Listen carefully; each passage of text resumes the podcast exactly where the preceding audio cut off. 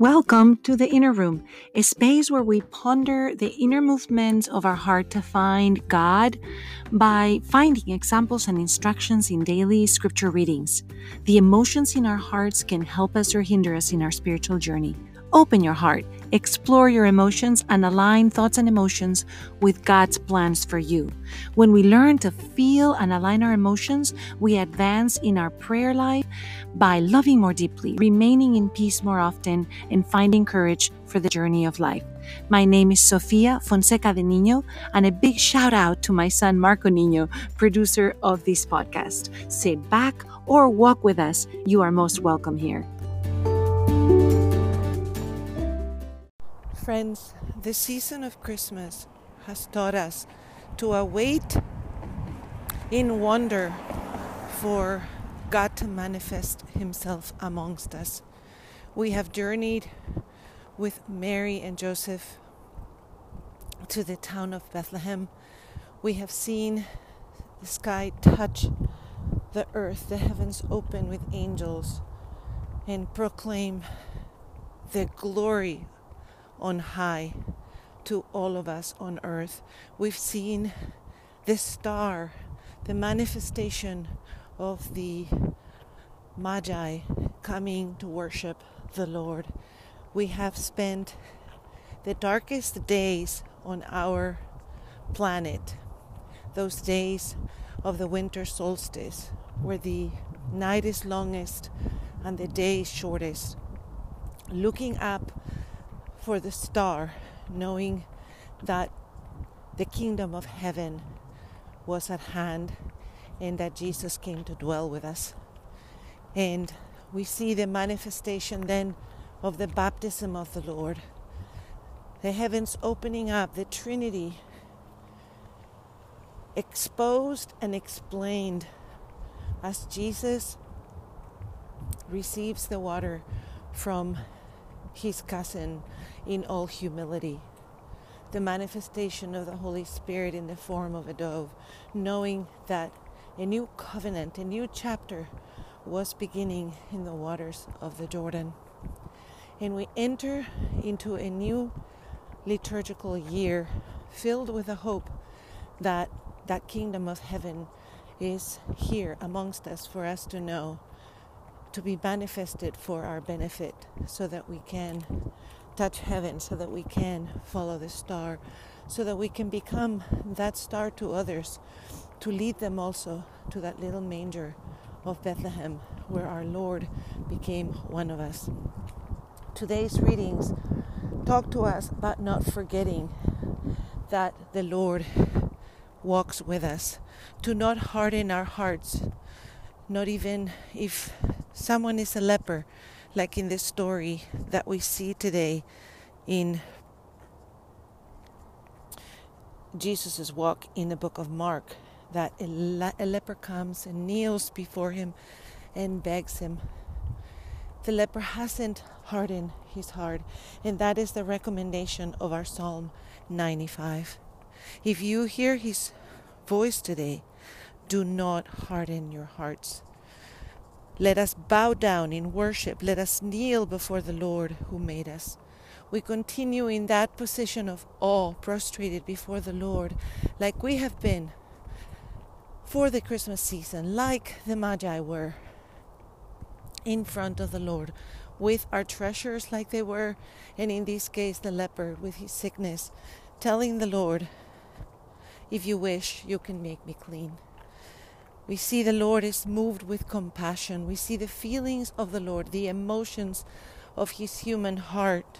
And he stretches his hand to the leper and to each one of us, touching us to tell us, I do will it be made clean.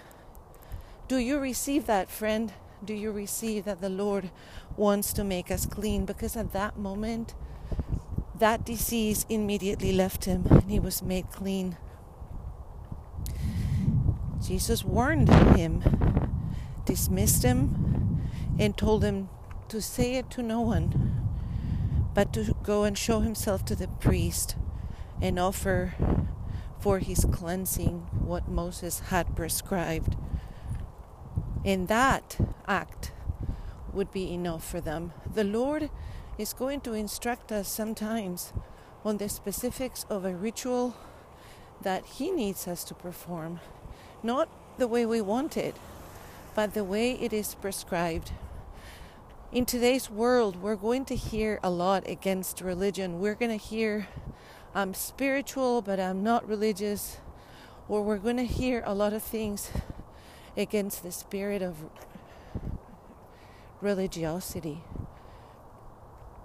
Friends, the word religion comes from the Latin word religare. And the word ligare means to unite. So it's to reunite. It is the work that we have through rituals such as the one that the Lord points the leper to, for Moses had prescribed some things to do when heaven touches earth. Some ways that we can be magnifying that desire to adore and to worship. Not do it necessarily just the way we want it, but to have the humility to follow the rituals that are prescribed by Moses in this case. This is one of the things that I love, for example, about the Mass. This last season of the last few weeks, uh, it has been difficult for our family because right after Thanksgiving, Philip, a dear person to our family, was diagnosed with cancer and died a month after.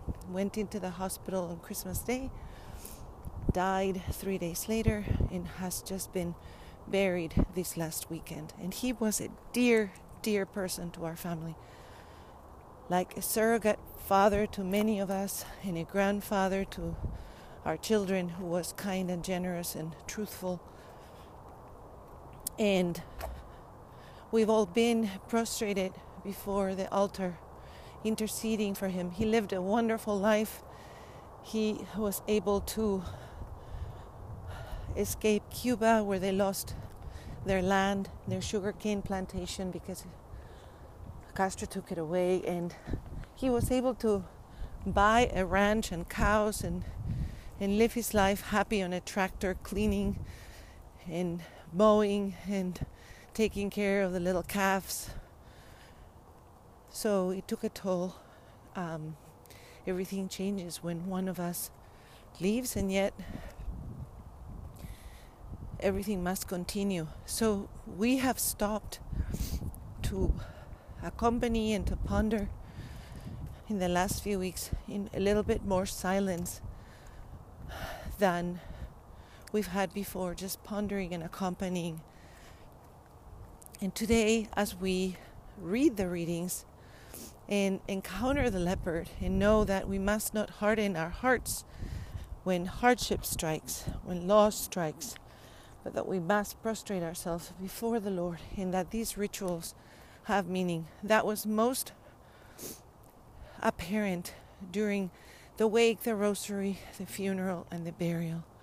There were people at these events that were not practicing Christians, practicing Catholics, some of them had never attended a Mass.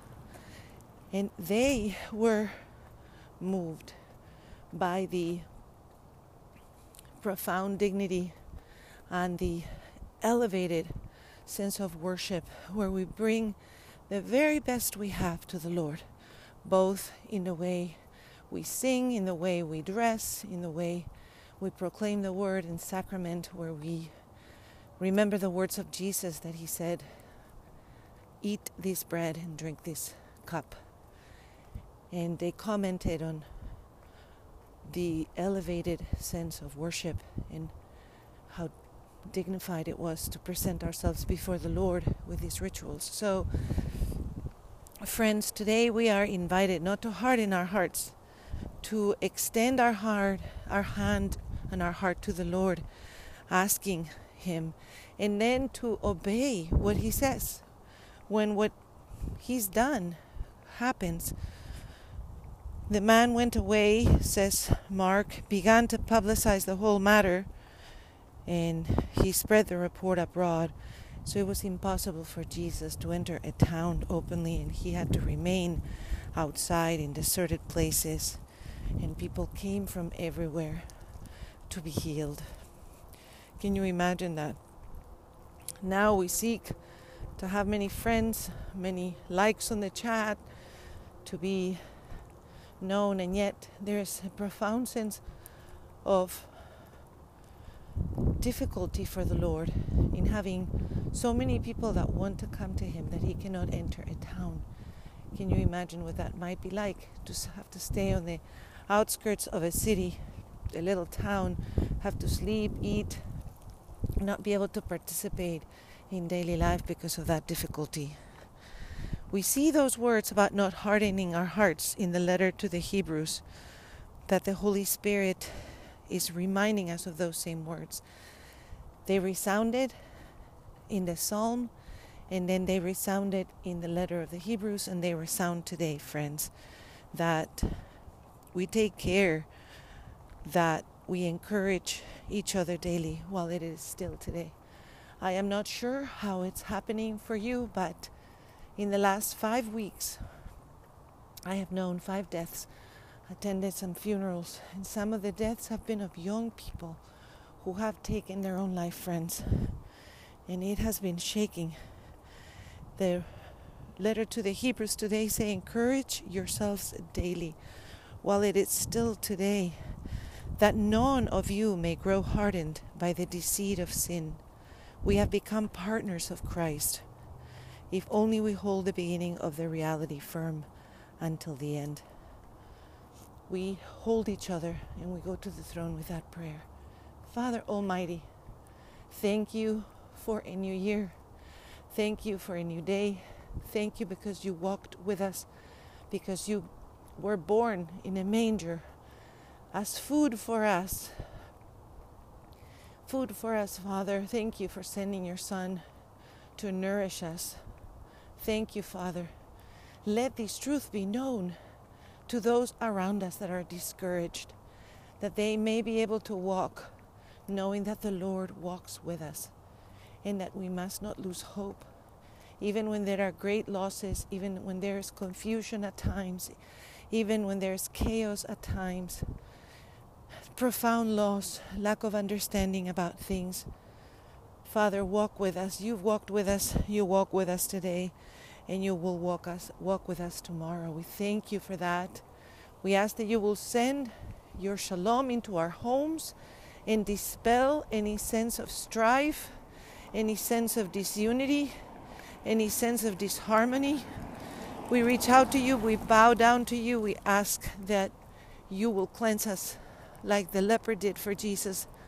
We extend our, our hand knowing that you hear us, Father the petition that is in our hearts that you know more than we do even how to express with the groanings of the Holy Spirit.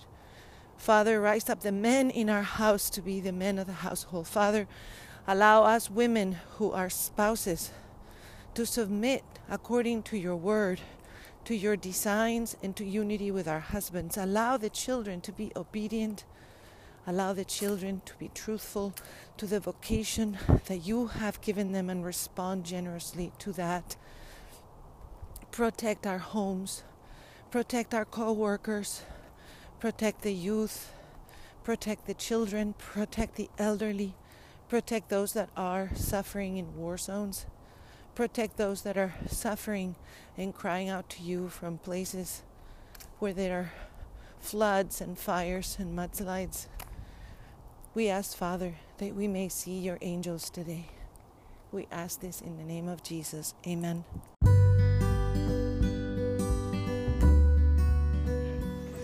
Hello, this is Sofia Fonseca de Niño, and I welcome you to this inner room. You can find us on Facebook, Twitter, and Instagram under the Inner Room Emotions in the Bible, and we would love to hear your questions, your ideas, or your comments. Thank you for joining us today.